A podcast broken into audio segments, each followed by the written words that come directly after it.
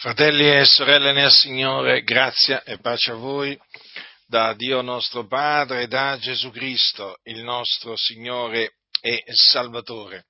Con questa mia predicazione voglio confutare una menzogna che eh, è penetrata all'interno del movimento pentecostale, eh, diciamo, è presente quindi nel movimento pentecostale da eh, molto tempo e eh, è una menzogna che potreste trovarvi a dover confutare perché appunto ci sono quelli che la sostengono. Questa mh, mm, menzogna, questo falso insegnamento, che cosa, che cosa dice?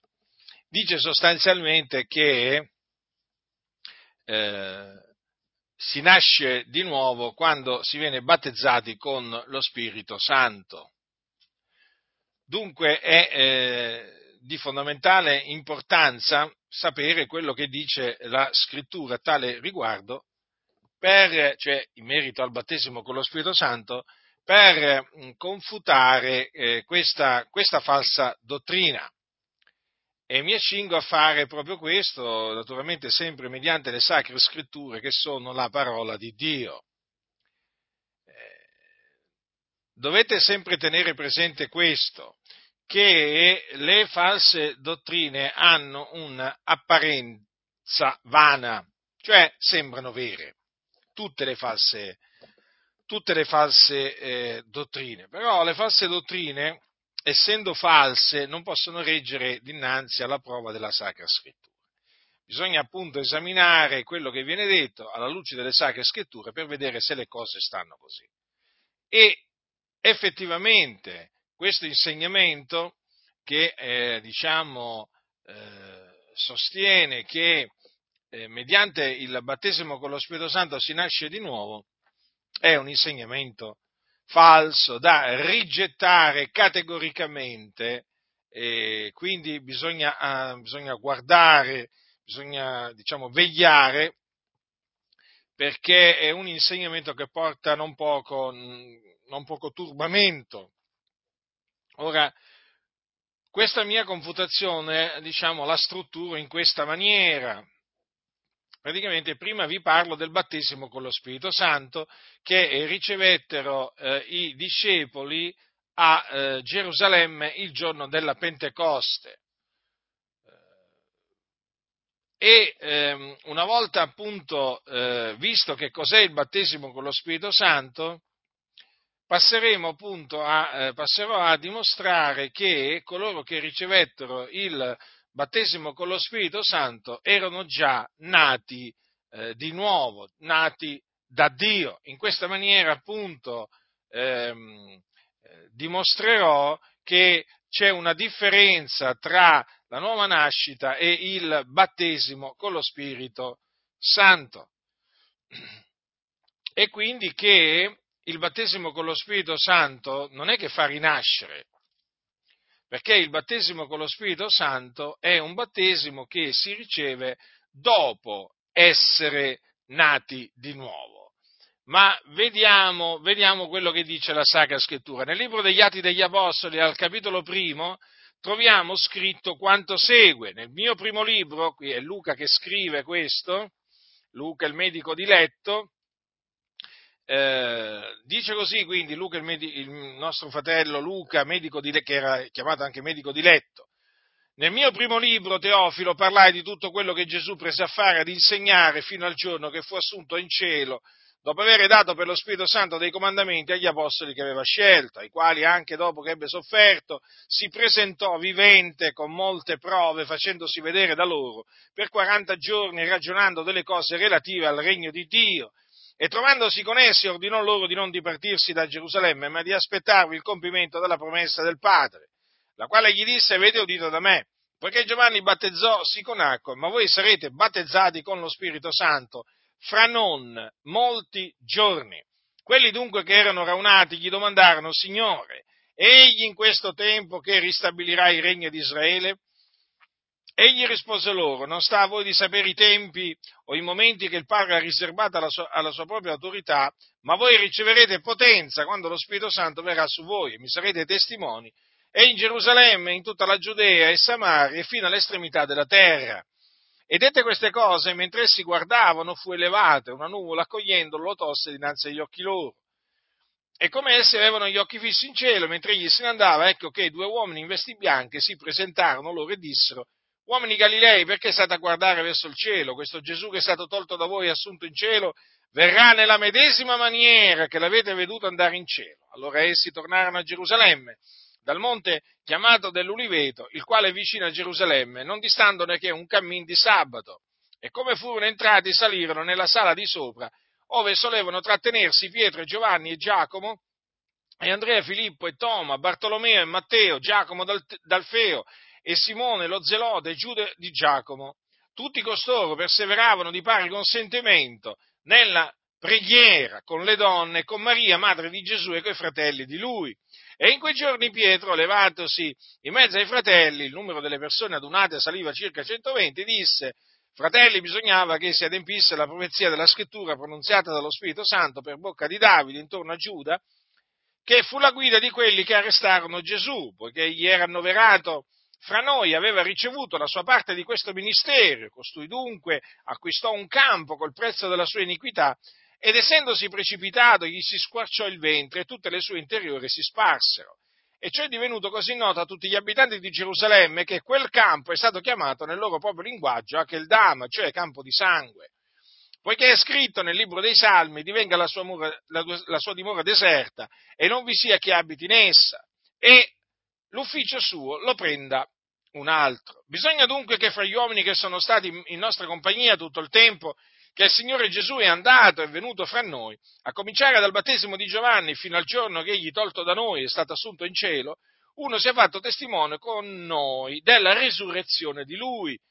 E ne presentarono due, Giuseppe detto Barsabba, il quale era soprannominato Giusto, e Mattia, e pregando dissero, tu Signore, che conosci i cuori di tutti, mostra quale di questi due hai scelto per prendere in questo ministero d'apostolato il posto che Giuda ha abbandonato per andarsene al suo luogo e li trassero a sorte e la sorte cadde su Mattia che fu associata agli undici apostoli. Allora, questo per quanto riguarda il primo capitolo, eh? ho letto tutto il primo capitolo, adesso passo al secondo capitolo di cui, di cui diciamo, leggerò alcune parti. E come il giorno della Pentecoste fu giunto, tutti erano insieme nel medesimo luogo e di subito si fece dal cielo un suono come di vento impetuoso che soffia ed esso riempì tutta la casa dove essi sedevano. E apparvero loro delle lingue come di fuoco che si dividevano e se ne posò una su ciascuno di loro e tutti furono ripieni dello Spirito Santo cominciarono a parlare in altre lingue secondo che lo Spirito dava loro ad esprimersi. Ora in Gerusalemme si trovavano di soggiorno dei giudei, uomini religiosi di ogni nazione di sotto il cielo, ed essendosi fatto quel suono la moltitudine si radunò e fu confusa perché ciascuno li udiva parlare nel suo proprio linguaggio. E tutti stupivano e si meravigliavano dicendo, ecco tutti costoro che parlano, non sono egli no Galilei?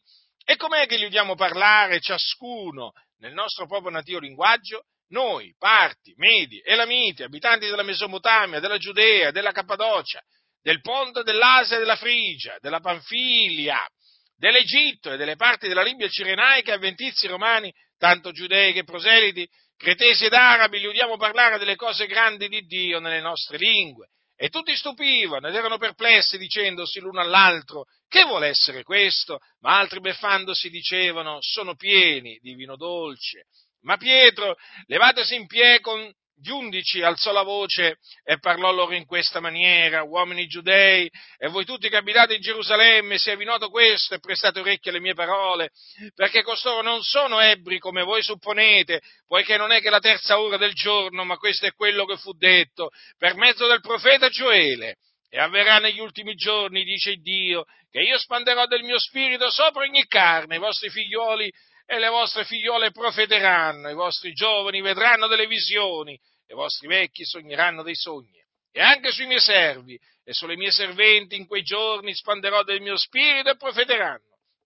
E farò prodigi su nel cielo e segni giù sulla terra, sangue e fuoco e vapor di fumo, il sole sarà mutato in tenebre e la luna in sangue, prima che venga il grande e glorioso giorno che è il giorno del Signore. Ed avverrà che chiunque avrà invocato il nome del Signore sarà salvato. Fin qui la lettura. Allora, Gesù Cristo, dopo essere risuscitato dai morti, apparve ai discepoli. Eh, c'è scritto che eh, dopo che ebbe sofferto si presentò vivente con molte prove, facendosi vedere da loro per 40 giorni. Mm? Dunque, trovandosi con essi, diede un ordine, diede loro un ordine, un comandamento, che era quello che non si dovevano dipartire da Gerusalemme, cioè non dovevano lasciare Gerusalemme, ma dovevano, mm, perché? Perché dovevano aspettarvi il compimento della promessa del Padre che i discepoli avevano udito da lui, perché Gesù gli aveva promesso, aveva promesso che avrebbe mandato lo Spirito Santo lo, ave, lo aveva promesso eh, la notte in cui fu tradito.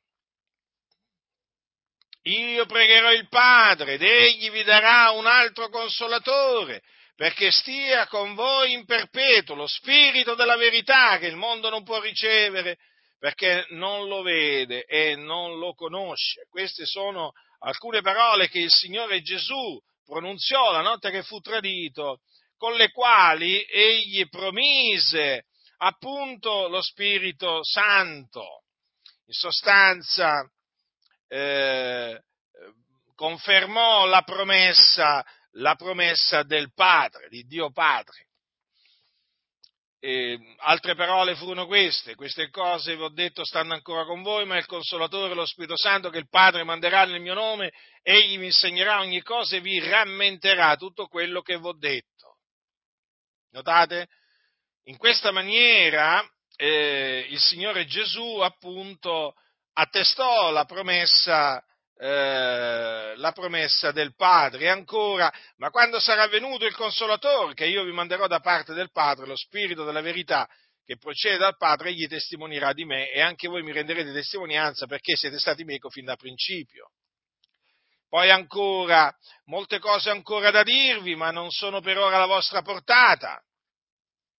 Ma quando sia venuto lui lo Spirito della verità, egli vi guiderà in tutta la verità, perché non parlerà di suo, ma dirà tutto quello che avrà udito e vi annunzierà le cose a venire. Egli mi glorificherà, perché prenderà del mio e ve le annunzierà. Tutte le cose che è il Padre sono mio, per questo ho detto che prenderà del mio e ve l'annunzierà. Ed ancora disse il Signore, eh, pure vi dico la verità, gli è utile che io me ne vada, perché se no, se non me ne vo, eh, non verrà a voi il consolatore. Ma se me ne vo, io ve lo manderò e quando sarà venuto comincerà il mondo, quanto al peccato, alla giustizia al giudizio. Quanto al peccato perché non credono in me, quanto alla giustizia perché me ne vo al Padre, non mi vedrete più, quanto al giudizio, perché il principe di questo mondo è stato giudicato. Dunque, in questa maniera Gesù eh, praticamente parlò della, eh, della venuta dello Spirito Santo, o meglio dello spandimento dello Spirito Santo sulla Chiesa. Eh, Gesù parlò appunto eh, del compimento della promessa del, del, della promessa del Padre, cioè dovevano aspettare l'adempimento di questa promessa. Allora è, è, chiamata la promessa del Padre perché? Perché era stata fatta da Dio Padre. Mm? E eh, Gesù, il figliuolo di Dio, l'aveva confermata ai suoi discepoli per la promessa del Padre. Allora, infatti, abbiamo visto che eh, il Dio, per mezzo del profeta Gioele, che cosa aveva detto? Verrà negli ultimi giorni, dice Dio, che io spanderò del mio spirito sopra ogni carne. Vedete? La promessa del Padre. Quindi Gesù, eh, con, quelle, mh, con quelle parole che rivolse ai suoi discepoli la notte in cui fu tradito, non fece altro che confermare la promessa del Padre. E quindi che cosa gli disse ai suoi discepoli? Di aspettare a Gerusalemme il compimento della promessa del Padre. E questa promessa del Padre, o meglio, la promessa del Padre, non è altro che la promessa di battezzare, cioè la promessa del battesimo con lo Spirito Santo. Infatti, ascoltate bene, ascoltate bene, eh, le parole di Gesù, perché bisogna prestare la massima attenzione. Eh? Allora, trovandosi con essi, ordinò loro di non dipartirsi da Gerusalemme, ma di aspettarvi il compimento della promessa del Padre, la quale gli disse, avete udito da me. Poiché Giovanni, ecco, vedete, Gesù prosegue dicendo, poiché Giovanni battezzò sì con acqua, ma voi sarete battezzati con lo Spirito Santo fra non molti giorni. Quindi la promessa del Padre è il battesimo con lo Spirito Santo, che Gesù promise che sarebbe praticamente sarebbe verificato dopo non molti giorni, perché lui si stava accingendo praticamente ad essere assunto in cielo alla destra del Padre. Allora, da notare, da notare questo appunto Gesù promise eh, ai suoi che sarebbero stati battezzati con lo Spirito Santo. Chi è appunto il battezzatore? Il battezzatore, perché se c'è il battezzato esiste anche il battezzatore. Hm? È, come, è come per esempio il battesimo diciamo, in acqua. Esiste chi viene battezzato in acqua, ma esiste anche chi ti battezza in acqua. Non è che ti puoi autobattezzare, no? Anche se bisogna dire che nella storia della Chiesa purtroppo ci sono stati alcuni insensati che si sono autobattezzati. Eh? Cioè, considerate questo, eh? Considerate questo. Leggevo tempo fa che c'è stata una setta una setta in un paese orientale fondata da uno che praticamente si è autobattezzato. Eh? Proprio si è autobattezzato. Ma sapete, sono cose che peraltro era uno che veniva dal movimento pentecostale, o comunque che aveva creduto, aveva creduto, poi era stato, eh, diciamo, eh, in seno al movimento pentecostale, ecco che un giorno, naturalmente con la solita presunta rivelazione che viene da Dio, ecco che succede che appunto si autobattezza mh? Mm, e poi fa nascere, fa nascere una setta una setta diciamo che peraltro ha fatto molti, molti numeri, cioè diciamo che è composta da molte, molte persone. Comunque, un paese orientale. Allora, ehm, cosa dice, eh, qui cosa dice la Sacra, la Sacra Scrittura? Dunque, voi sarete battezzati con lo Spirito Santo fra non molti giorni. Quindi il battezzatore chi è? Gesù Cristo. Mm?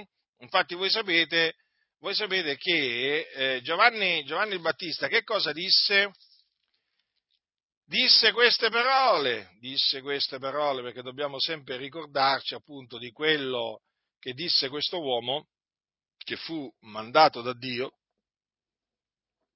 davanti a eh, Gesù a preparargli la via. Egli, disse Giovanni Battista, egli vi battezzerà con lo Spirito Santo e con fuoco. Dunque, il battezzatore Gesù eh, i destinatari del, de, di questo battesimo, appunto, i suoi, i suoi discepoli, i, i credenti. Hm? E proseguendo, che cosa gli dice eh, Gesù? Voi riceverete potenza quando lo Spirito Santo verrà su voi. Quindi notate come il battesimo con lo Spirito Santo non è altro che la discesa dello Spirito Santo sui credenti. Mm?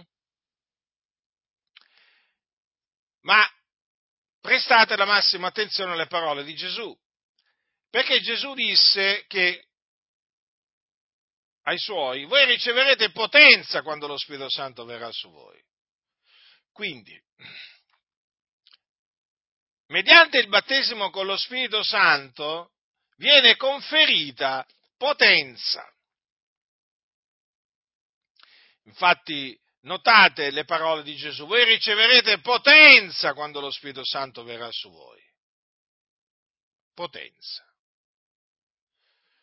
E questo è confermato, cioè che si tratti di un rivestimento di potenza dall'alto, cioè che il battesimo con lo Spirito Santo consiste in un rivestimento di potenza dall'alto, è confermato da quello che leggiamo in Luca eh, al capitolo 24 verso la fine, quando Gesù, prima di essere assunto in cielo, disse loro, è scritto questo, eh, ecco io mando su voi quello che il Padre mio ha promesso quant'è a voi rimanete in questa città finché dall'alto siate rivestiti di potenza. Sostanzialmente, sostanzialmente Gesù disse loro la stessa cosa. Qui però vedete che ha usato delle parole differenti. Comunque, da queste parole si evince chiaramente che quello che Gesù avrebbe, che promise di, di, di mandare sui suoi discepoli,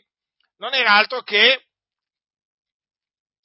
la promessa del Padre, ciò che il Padre suo aveva promesso. In sostanza, lo Spirito Santo. E poi vedete che c'è l'ordine appunto di rimanere a Gerusalemme finché dall'alto siate rivestiti di potenza. Appunto perché il, eh, la ricezione dello Spirito Santo, inteso, intesa come battesimo con lo Spirito Santo, non è altro che un rivestimento di potenza. Ma voi riceverete potenza quando lo Spirito Santo verrà su voi, mi sarete testimoni e, in Gerusalemme, in tutta la Giudea e Samaria fino all'estremità della terra.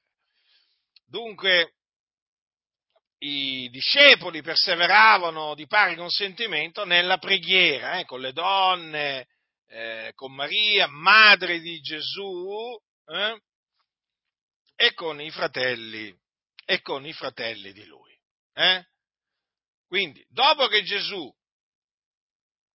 eh, disse quelle parole ai suoi, eh, ai suoi discepoli, ma voi riceverete potenza quando lo Spirito Santo verrà su voi e mi sarete testimoni in Gerusalemme, in tutta la Giudea e Samaria fino all'estremità della terra, Gesù fu assunto in cielo, alla destra del Padre. Eh? I discepoli tornarono a Gerusalemme, eh? in grande allegrezza, e eh, appunto eh, come furono entrati eh, a Gerusalemme salirono nella sala di sopra, chiamata così la sala di sopra, dove solevano trattenersi. Eh? E lì appunto perseveravano di pari consentimento nella preghiera, eh? nella preghiera. E c'erano anche delle donne, eh? tra cui anche vogliamo ricordare con piacere, lo facciamo, Maria, la madre di Gesù. Allora, Gesù aveva detto fra non molti giorni e di fatti, dopo non molti giorni, furono battezzati con lo Spirito Santo. Lo Spirito Santo discese sui discepoli del Signore. Questo avvenne il giorno della Pentecoste. Tutti erano insieme nello stesso luogo. Si, di subito dal cielo si fece un suono come di vento impetuoso che soffia ed esso riempì tutta la casa dove essi sedevano, sedevano, erano seduti.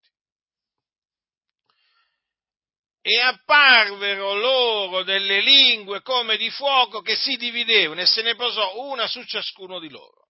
Mm? E che cosa avvenne?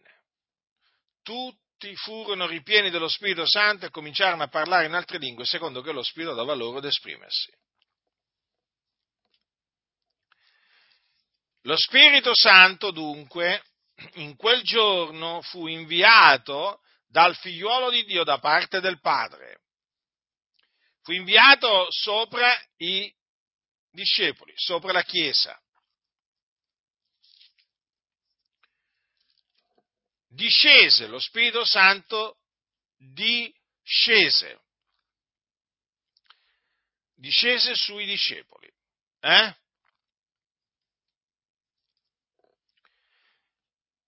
Essi in quel giorno della Pentecoste furono battezzati con lo Spirito Santo come aveva promesso Gesù. La promessa del Padre si che i discepoli avevano udito da Gesù si adempì il giorno della Pentecoste. quando tutti furono ripieni dello Spirito Santo. Infatti il battesimo con lo Spirito Santo è anche il riempimento con lo Spirito Santo. Ripieni di Spirito Santo e poi dice cominciarono a parlare in altre lingue secondo che lo Spirito dava loro ad esprimersi. Quindi il battesimo con lo Spirito Santo fu accompagnato dal parlare in altra lingua. Un parlare in altra lingua che appunto era dato dallo Spirito.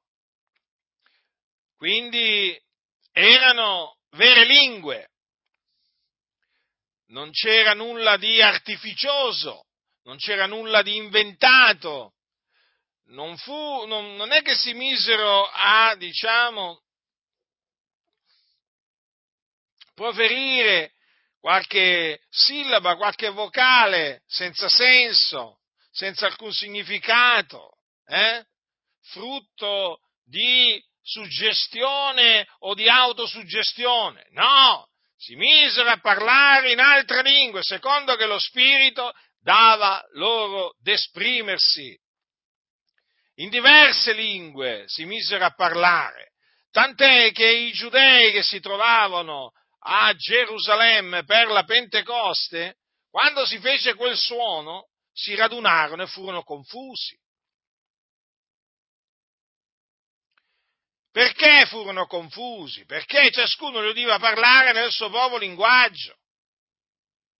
E allora stupivano, si meravigliavano, dicendo, ma com'è che costoro che sono tutti Galilei parlano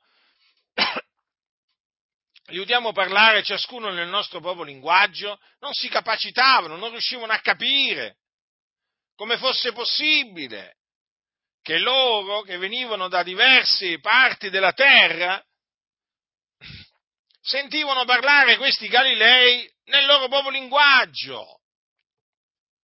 E di che cosa, diciamo, parlavano in altra lingua?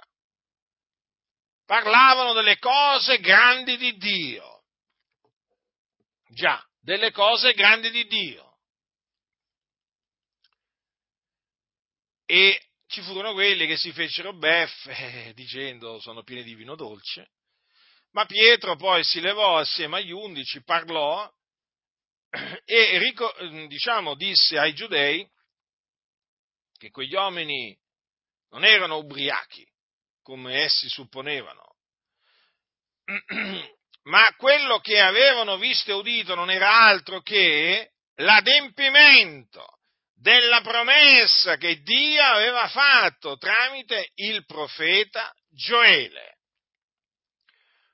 Dunque in quel giorno quando i discepoli, eh, i credenti, furono, eh, li dobbiamo chiamare così perché altrimenti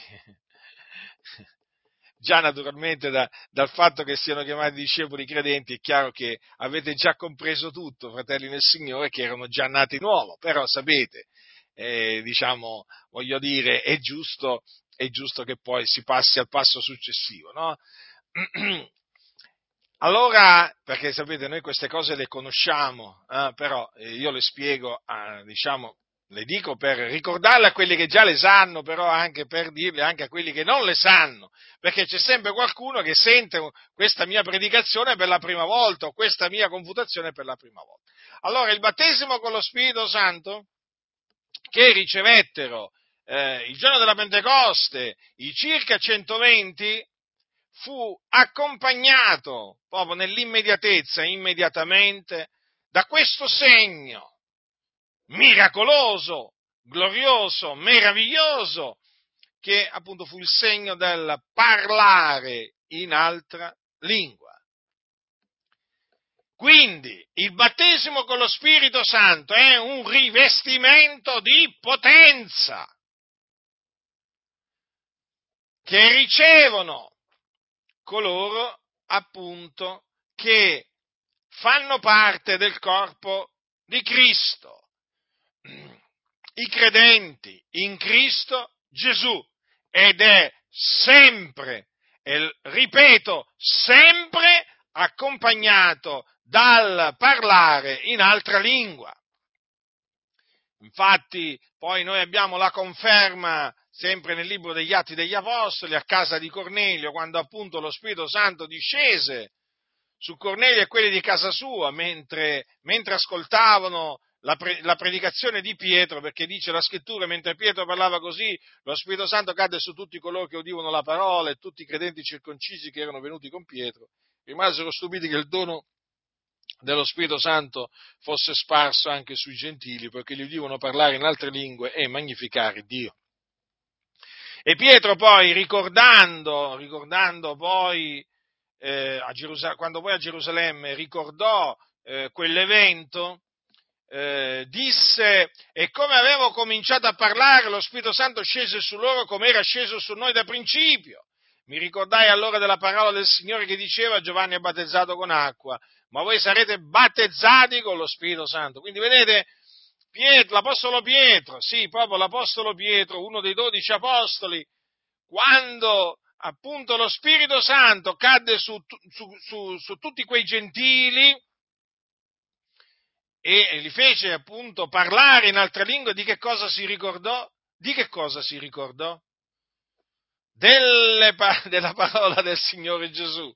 Giovanni ha battezzato con acqua, ma voi sarete battezzati con lo Spirito Santo, perché si ricordò proprio di questa parola del Signore?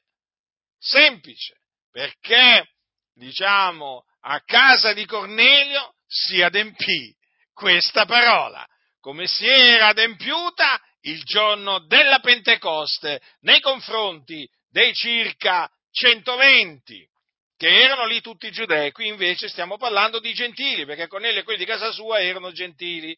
Quindi vedete, anche qui ci fu il parlare in altre lingue, come ci fu anche ad Efeso, secondo che leggiamo nei libri degli Atti degli Apostoli, ora avvenne mentre Apollo era a Corinto, che Paolo, avendo attraversato la parte alta del paese, venne ad Efeso e vi trovò alcuni discepoli, ai quali disse, riceveste voi lo Spirito Santo quando credeste?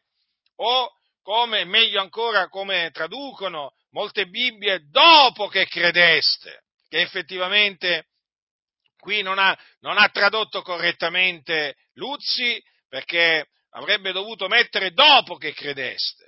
Ed essi a lui non abbiamo neppure sentito dire che ci sia lo Spirito Santo. Ed egli disse loro, di che battesimo siete sta- dunque siete stati battezzati? Ed essi risposero, del battesimo di Giovanni. E Paolo disse, Giovanni battezzò col battesimo di ravvedimento, dicendo al popolo che credesse in colui che veniva dopo di lui, cioè in Gesù. Udito questo, furono battezzati nel nome del Signore Gesù. Dopo che Paolo ebbe loro imposto le mani, lo Spirito Santo scese su loro e parlavano in altre lingue e profetizzavano, erano in tutto circa dodici uomini.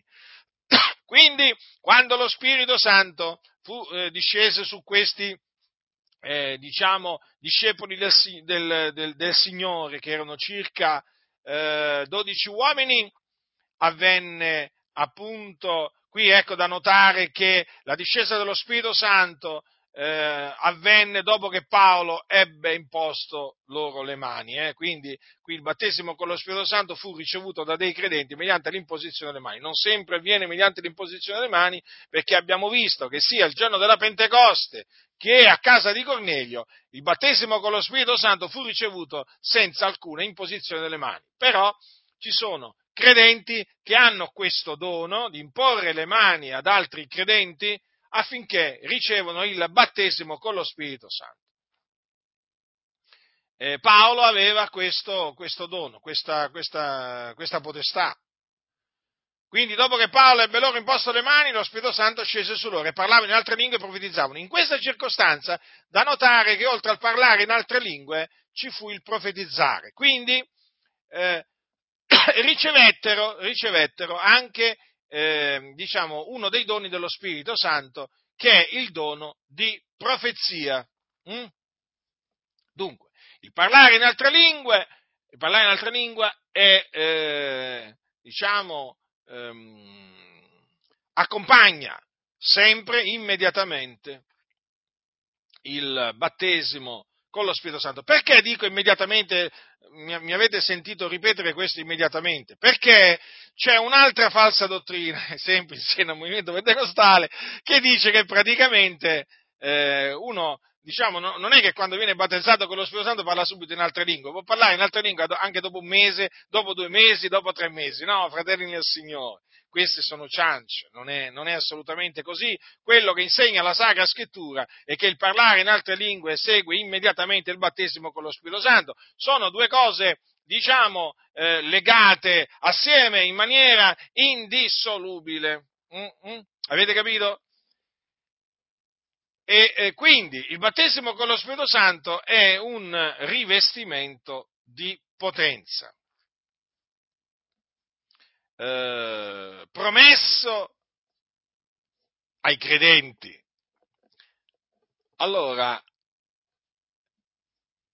potrei proprio confutare questa, questa, la falsa dottrina, appunto, che devo confutare, dicendo che cosa disse Gesù? Voi riceverete la vita eterna quando lo Spirito Santo verrà su voi? Riceverete, riceverete il, la remissione dei peccati? Riceverete la giustificazione? Mm? Sarete rigenerati quando lo Spirito Santo verrà su voi? No, niente di tutto questo. Ma voi riceverete potenza. Quindi, a chi stava parlando il Signore? Stava parlando a dei credenti. Stava parlando a delle persone che avevano creduto nell'Evangelo, cioè nella buona novella che Gesù di Nazareth è il Cristo. E in quanto appunto è proprio perché avevano creduto, erano figlioli di Dio. Quindi nati da Dio, perché dice la scrittura, chiunque crede che Gesù è il Cristo è nato da Dio. Quindi coloro a cui Gesù disse, ma voi riceverete potenza quando lo Spirito Santo verrà su voi, erano già nati da Dio, erano già stati rigenerati da Dio mediante la parola di Dio vivente e permanente e quindi avevano lo Spirito Santo, o meglio una misura di Spirito Santo in loro, eh, per, quale, per, eh, per, mezzo del quale essi gridavano Abba Padre, eh, per mezzo del quale essi chiamavano Dio Padre. Ecco che cosa Gesù quindi promise ai suoi, eh, quando appunto eh, gli promise il battesimo con lo Spirito Santo, gli promise che avrebbero ricevuto potenza, infatti gli disse di non dipartirsi da Gerusalemme, finché dall'alto non sarebbero stati appunto rivestiti di potenza. Quindi il battesimo con lo Spirito Santo che viene ministrato da Gesù ai suoi è un rivestimento di potenza, accompagnato immediatamente dal parlare in altre lingue. Allora, a chi disse Gesù, ma voi riceverete potenza quando lo Spirito Santo verrà su voi? Lo disse ai suoi fratelli. Ai suoi fratelli? Ma certo, perché egli non si vergogna appunto di chiamare coloro che hanno creduto in lui suoi fratelli. Lo sapete questo, fratelli? Ma certo che lo sapete. Dice, dice qui nel libro, nel, nell'epistola agli ebrei, poiché è colui che santifica e quelli che sono santificati provengono tutti da uno, per la quale ragione egli non si vergogna di chiamarli fratelli, dicendo annunzierò il tuo nome ai miei fratelli, in mezzo alla ronanza canterò la tua lode, di nuovo io metterò la mia fiducia in lui e di nuovo ecco me i figlioli che Dio mi ha dati. Quindi, quelli a cui Gesù disse, ma voi riceverete potenza quando lo Spirito Santo verrà su voi, erano suoi fratelli e quindi erano figliuoli di Dio e quindi erano nati da Dio. Allora, infatti cosa leggiamo in Matteo? Capitolo 28, vediamo Matteo. Eh? Allora, Gesù è da poco risuscitato dai morti e eh, appare, appare alle donne Ascoltate cosa dice la scrittura. Allora, e quelli andatesene prestamente dal sepolcro, con spavento ed allegrezza grande, corsero ad annunziare la cosa ai suoi discepoli. Quando ecco Gesù si fece loro incontro dicendo, vi saluto!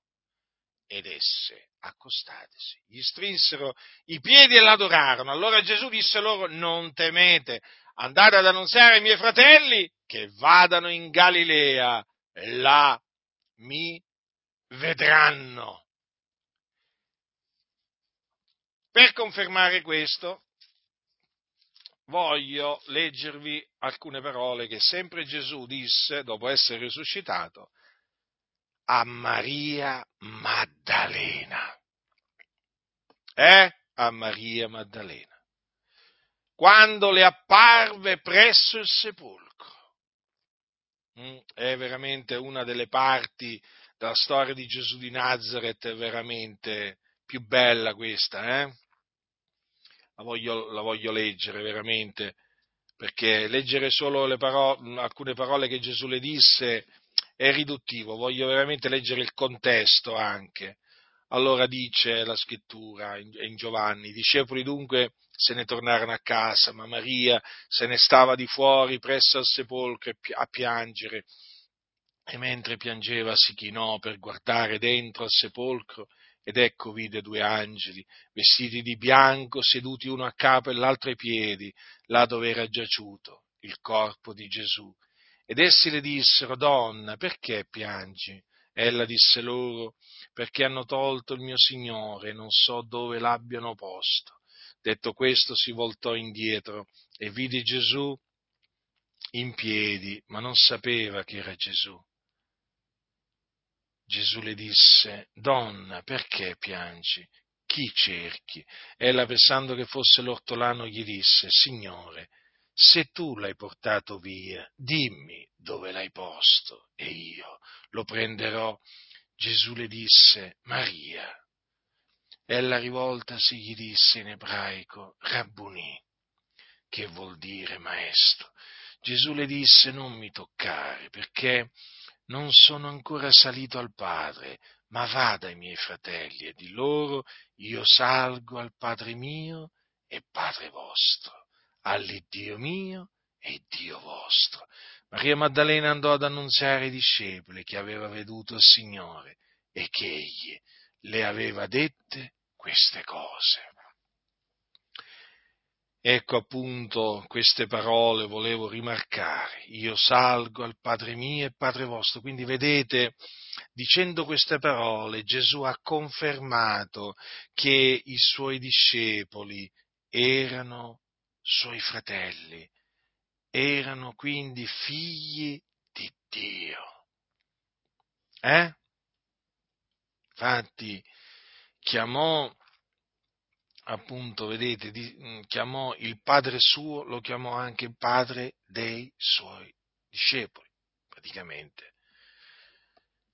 Cosa significa questo? Che praticamente Gesù riconobbe in essi eh, dei figlioli di Dio. E quindi se erano figlioli di Dio, erano nati da Dio sì, erano nati da Dio prima del giorno della Pentecoste, quindi non è che nacquero da Dio il giorno della Pentecoste. Infatti, che cosa dice Giovanni? Dice, è venuto in casa sua e i suoi non l'hanno ricevuto, ma a tutti quelli che l'hanno ricevuto egli ha dato il diritto o il potere di diventare figlioli di Dio, a quelli cioè che credono nel suo nome, i quali non sono nati da sangue né da volontà di carne né da volontà d'uomo, ma sono nati da Dio. Vedete dunque? Vedete dunque, fratelli? Erano nati da Dio, sì, tutti coloro che si trovavano il giorno della Pentecoste assieme. Hm? Quando lo Spirito Santo discese su di loro e furono ripieni di Spirito Santo e, par- e, com- e cominciarono a parlare in altre lingue, erano tutti nati da Dio, già nati da Dio, ecco, diciamo questo, già nati da Dio. Cioè, quindi, la nuova nascita l'avevano sperimentata prima del giorno della Pentecoste. E come se l'avevano sperimentata prima del giorno della Pentecoste? Perché erano già dei figlioli di Dio, in quanto avevano creduto che Gesù di Nazareth era il Cristo di Dio. E chiunque crede che Gesù è il Cristo è nato da Dio. Ecco dunque, confutata, diciamo, sia pure in maniera breve, eh, concisa, eh, la falsa dottrina secondo cui appunto eh, eh non si è nati da Dio, non si è figlioli di Dio se non si è battezzati con lo Spirito Santo. Eh? Attenzione, fratelli. Eh? Quindi il battesimo con lo Spirito Santo è un rivestimento di potenza che va bramato, va chiesto al Signore, certamente, ma mediante il quale non si riceve né la remissione dei peccati, eh? né la rigenerazione, né la giustificazione, né la riconciliazione con Dio, né la vita eterna. Si riceve potenza. Talvolta mi domando come sia possi- è possibile veramente che ci siano taluni che proprio si mettono a insegnare delle cose, delle cose assurde. Beh, le ragioni, le ragioni sono tante, le ragioni, le ragioni sono tante, però sapete, quando la menzogna viene insegnata, poi eh, le ragioni per cui quella menzogna viene insegnata passano in secondo piano. Perché quello che è importante è confutare la menzogna, affinché, perché la menzogna è, è lievito, lievito malvagio e bisogna impedire al lievito malvagio appunto di penetrare in mezzo alla Chiesa e se è penetrato bisogna proprio prenderlo e sbarazzarsene. Quindi ecco appunto ehm, confutata questa, eh, questa falsa dottrina che eh, diciamo, eh, anche in seno al movimento pentecostale italiano diciamo, eh, è stata, è stata diciamo, sostenuta e viene sostenuta da alcuni. Ecco perché vi metto, vi metto in guardia da questa falsa dottrina, perché poi le false dottrine, anche se sono, anche se diciamo, sono vecchie, eh, alla fine voglio dire, alla fine sono sempre false dottrine, eh? cioè non importa quanto siano vecchie false dottrine, sempre false dottrine sono, e quindi il loro effetto è sempre disastroso, distruttivo sulla, sulla Chiesa, perché la menzogna non fa bene alla Chiesa, alla Chiesa fa bene la verità, non la menzogna. E quindi nel momento in cui questa falsa dottrina dovesse essere, diciamo, sostenuta da qualcuno che voi incontrate o da qualcuno che improvvisamente in mezzo a noi si mette a insegnarla, lo dovete immediatamente riprendere e confutare. Eh? Immediatamente, eh? Immediatamente. Perché appunto porta turbamento, porta eh, discordia, porta, ehm, diciamo, porta distruzione porta distruzione. Quindi eh, attenetevi fermamente a quello che dice la scrittura e non sarete assolutamente confusi. Confusi sono quelli che insegnano le menzogne, non quelli che proclamano la verità. Sapete, eh, non possiamo nulla contro la verità, quel che possiamo è per la verità. Queste sono parole non mie, ma sono parole del nostro caro fratello Paolo. Eh, ma benché queste parole siano scritte, c'è sempre qualcuno che si impegna, diciamo, contro la verità. Sapete, ci sono sempre i temerari, ci sono sempre quelli che sfidano Dio, provocano il Dio, si lanciano contro Dio, eh, agitano il pugno contro Dio pensando, pensando di vincere contro Dio. Pensate un po' voi, ci sono quelli che pensano di vincere. Eh? C'era un antico detto, vinceremo, mm, mm, lo disse qualcuno che poi fu sconfitto. Allora, un uomo, un uomo molto famoso, eh, un dittatore molto famoso che disse vinceremo, però poi perse. Eh? Ma perse perché la vittoria appartiene, appartiene, al Signore, la vittoria non appartiene all'uomo. Eh? La vittoria appartiene al Signore. Mm? Il cavallo è pronto per il dì della battaglia, ma la vittoria appartiene all'Eterno. Però ci sono quelli appunto che pensano che la vittoria appartenga al cavallo, o al carro armato, o alla bomba atomica, o alla bomba all'idrogeno, o a qualche altra, a qualche altra arma. No, la vittoria appartiene al Signore. Dio fa vincere. È Dio che fa vincere, eh, come anche fa perdere, perché se Dio fa vincere qualcuno è normale che fa perdere qualcun altro. E allora, fratelli del Signore, ci sono sempre quelli che in mezzo alla Chiesa a un certo punto decidono di lanciarsi contro la verità. Eh? Pensando proprio di vincere contro la verità. E allora partono, partono con una, diciamo, con, suonando le trombe, come si suol dire, no? Partono eh, suonando le trombe, pensando appunto di, di, diciamo, di, di vincere, stravincere, appunto, di, fare insomma quello che vogliono. Eh? Inizialmente, inizialmente sembra che abbiano la meglio, eh? poi però, poi però, c'è un poi, c'è un inizio, hm? Ma poi c'è un poi e poi c'è anche il finale, naturalmente, il finale disastroso. Il finale sono rovine perpetue, confusione, perché poi il Signore a costoro li rende confusi, li rende confusi. Ma perché? Perché questi qua pensavano appunto di fare qualcosa contro la verità. E Dio poi li ha svergognati, eh? li ha svergognati proprio davanti a tutti, perché poi Dio a quelli che insegnano le le menzogne, li svergogna, non importa di quale tipo siano le menzogne, li svergogna. E guardate che quando Dio svergogna coloro che insegnano veramente le menzogne è tremendo, eh? è tremendo.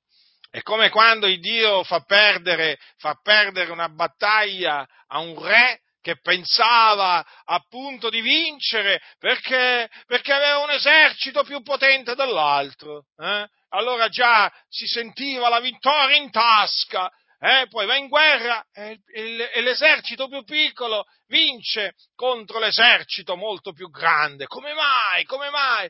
Ma perché c'è un Dio lassù nei cieli a cui appartiene la vittoria e che dà la vittoria a chi vuole lui. Qui naturalmente stiamo parlando di battaglie, di battaglie diciamo umani, carnali, eh?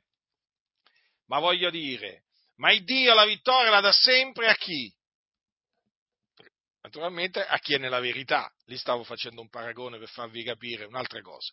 Ma la vittoria è, diciamo, siccome che appartiene a Dio, il Signore la dà sempre a quelli che si attengono alla verità, perché contro la, la verità non si può vincere. Non importa che esercito tu abbia, eh? non importa l'eloquenza che tu abbia, ma non importa proprio niente. Contro la verità, se tu ti schieri contro la verità, perderai. Perderai proprio. Ah, ti sentirai sicuro di vincere, penserai di avere la vittoria in tasca, come si suol dire. Sì, sì, sì, sì, come quel re che pensava appunto di avere già vinto prima di andare in guerra contro il piccolo esercito, eh, pensava di farne un sol boccone e invece è rimasto, diciamo, distrutto, è rimasto sconfitto. E allora il Dio dà la vittoria, dà la vittoria a coloro che sono in Cristo, sempre, perché li conduce sempre in trionfo in Cristo, e quindi quelli che sono in Cristo sono coloro che sono nella verità, coloro che amano la verità, eh, nella, nei quali dimora la verità. La vittoria, siate proprio certi di questo, gli appartiene. Non c'è possibilità di perdere una, una guerra, no, no, non c'è, non c'è nessuna possibilità lo sapete? Eh? Non c'è possibilità di perdere, fino a che uno rimane in Cristo, dimora in Cristo, non c'è possibilità di perdere, diciamo, di perdere. Non c'è possibilità, perché siamo più che vincitori in virtù di colui che ci ha amati. Eh? Noi siamo vittoriosi sul mondo mediante la fede in Gesù Cristo, quindi, quindi il Dio ci conduce sempre in trionfo in Cristo Gesù per questa ragione, perché siamo in Cristo, non perché siamo meglio di altri, eh? Perché noi siamo suoi figlioli, eh? siamo nella verità. E allora, e allora il Dio ci conduce sempre in trionfo in Cristo Gesù. Sapete, quando, quando si, diciamo, si, studiano diciamo, determinati eventi storici, come appunto quello di certe battaglie molto famose del passato, ci si accorge effettivamente che eh, c'erano quelli che pensavano veramente di avere già vinto prima di, di che la battaglia iniziasse. Eh? o magari ci furono quelli che dopo che la battaglia era iniziata, dopo che la guerra era iniziata, dopo poco tempo pensavano già, dopo le prime, dopo le prime diciamo, vittorie, no? che avrebbero vinto, vinto, la guerra, ma l'esito poi della guerra è stato, è stato, un altro.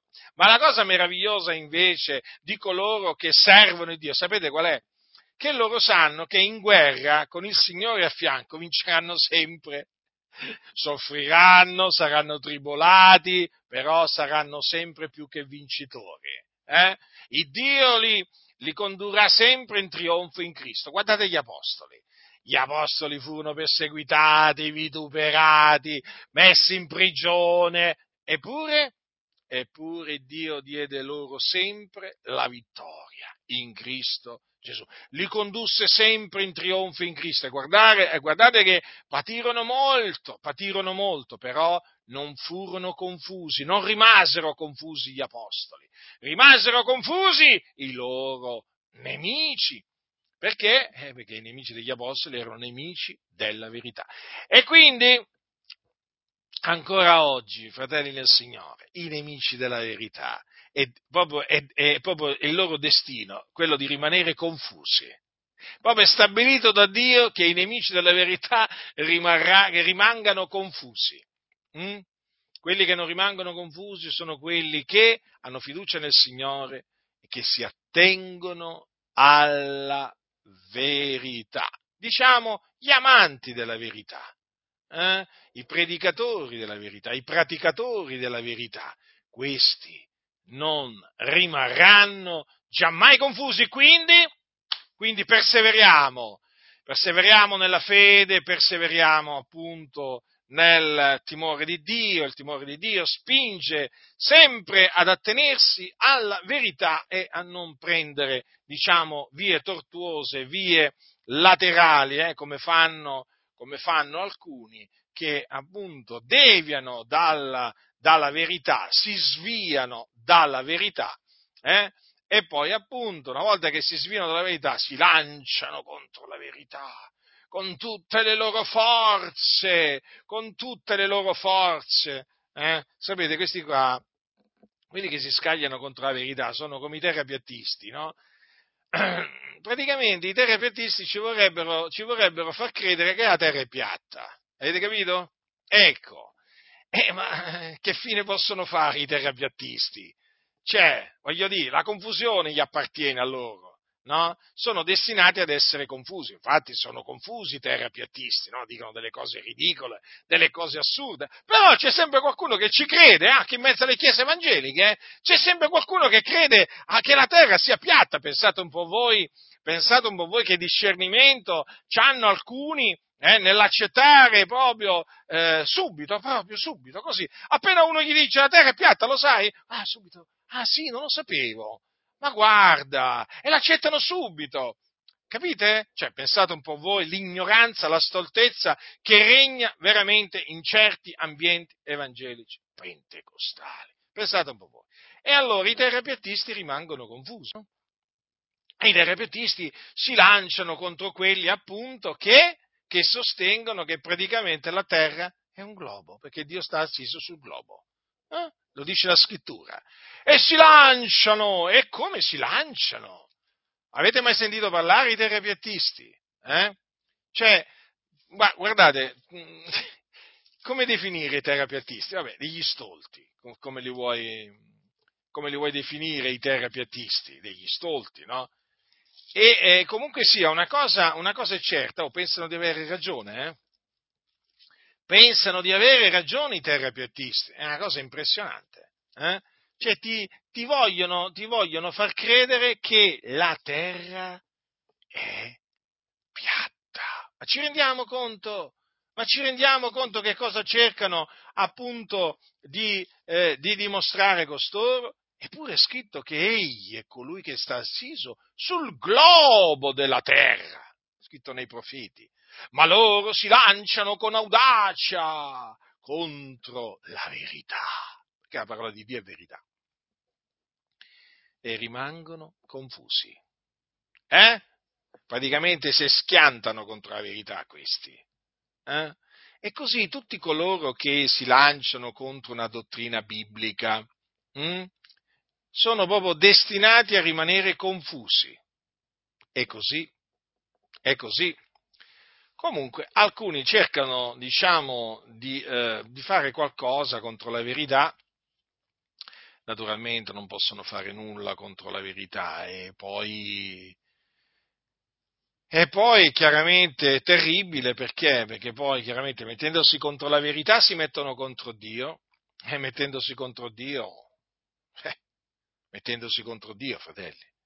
Ma uno che si mette contro Dio, ma che gli può accadere?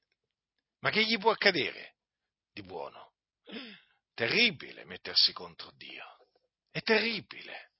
Ma sapete, quelli che si lanciano contro la verità sono accecati, accecati dalle tenebre non vedono niente, non capiscono niente, non capiscono niente. Sono come i terrapiattisti.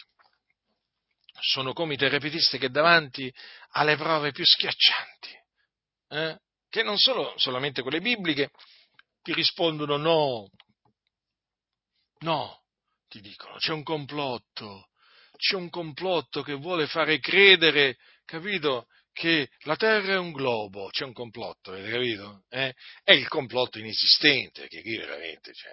Sì, ma, ma, ma di, quale di, quale complotto, stanno a parlare? Il complotto è loro che vogliono far credere che la Terra, che la terra è, è, piatta. Sì, sì, loro comp- hanno complottato contro la verità, complottano contro la verità. Cioè, ma non esiste un complotto per, dimost- per diciamo, di persone che dicono la verità. Il complotto lo fanno quelli che appunto vanno contro la verità. Infatti i terrapiattisti praticamente sono persone che appunto sono accomunate da questo complotto contro la verità, la verità che Dio sta assiso sul globo della terra. E allora loro si lanciano, si lanciano, si lanciano, insomma, si impegnano, ma sono persone confuse, accecate. Hm? A proposito, se qualcuno viene a casa vostra e eh, vi comincia a insegnare il terrapiattismo, eh, cioè, voglio dire, sapete già no, quello che dovete fare, sapete già quello che gli dovete dire, no? Capito? Beh, no, perché ci sono, quelli, ci sono quelli che praticamente appena arriva uno che gli insegna la terra, che la terra è piatta, dicono amen. Eh? Sì, sì sono quelle persone proprio predisposte proprio a credere alle favole, eh? alle menzogne. Ce ne sono tanti, ce ne sono tanti, credetemi, eh? ce ne sono tanti. Comunque, state saldi, fratelli nel Signore, non vi lasciate sedurre da vani ragionamenti. Hm? Naturalmente eh, non fatevi sedurre neppure dai terrapiattisti, naturalmente, perché questi sono, sono terribili i terrapiattisti, eh? bisogna proprio allontanarli subito perché proprio sono propagatori di menzogne di ogni genere. Eh? Quindi non, eh, non, vi fate, diciamo, sedurre né dai terapiatisti né da quelli che, da quelli che sostengono che mh, mm, si, nasce, eh, si, nasce, da Dio quando si viene battezzati con, eh, con lo Spirito Santo. Eh? Nessuno vi seduca con vani ragionamenti. La grazia del Signore nostro Gesù Cristo sia con tutti coloro che lo amano con purità incorrotta.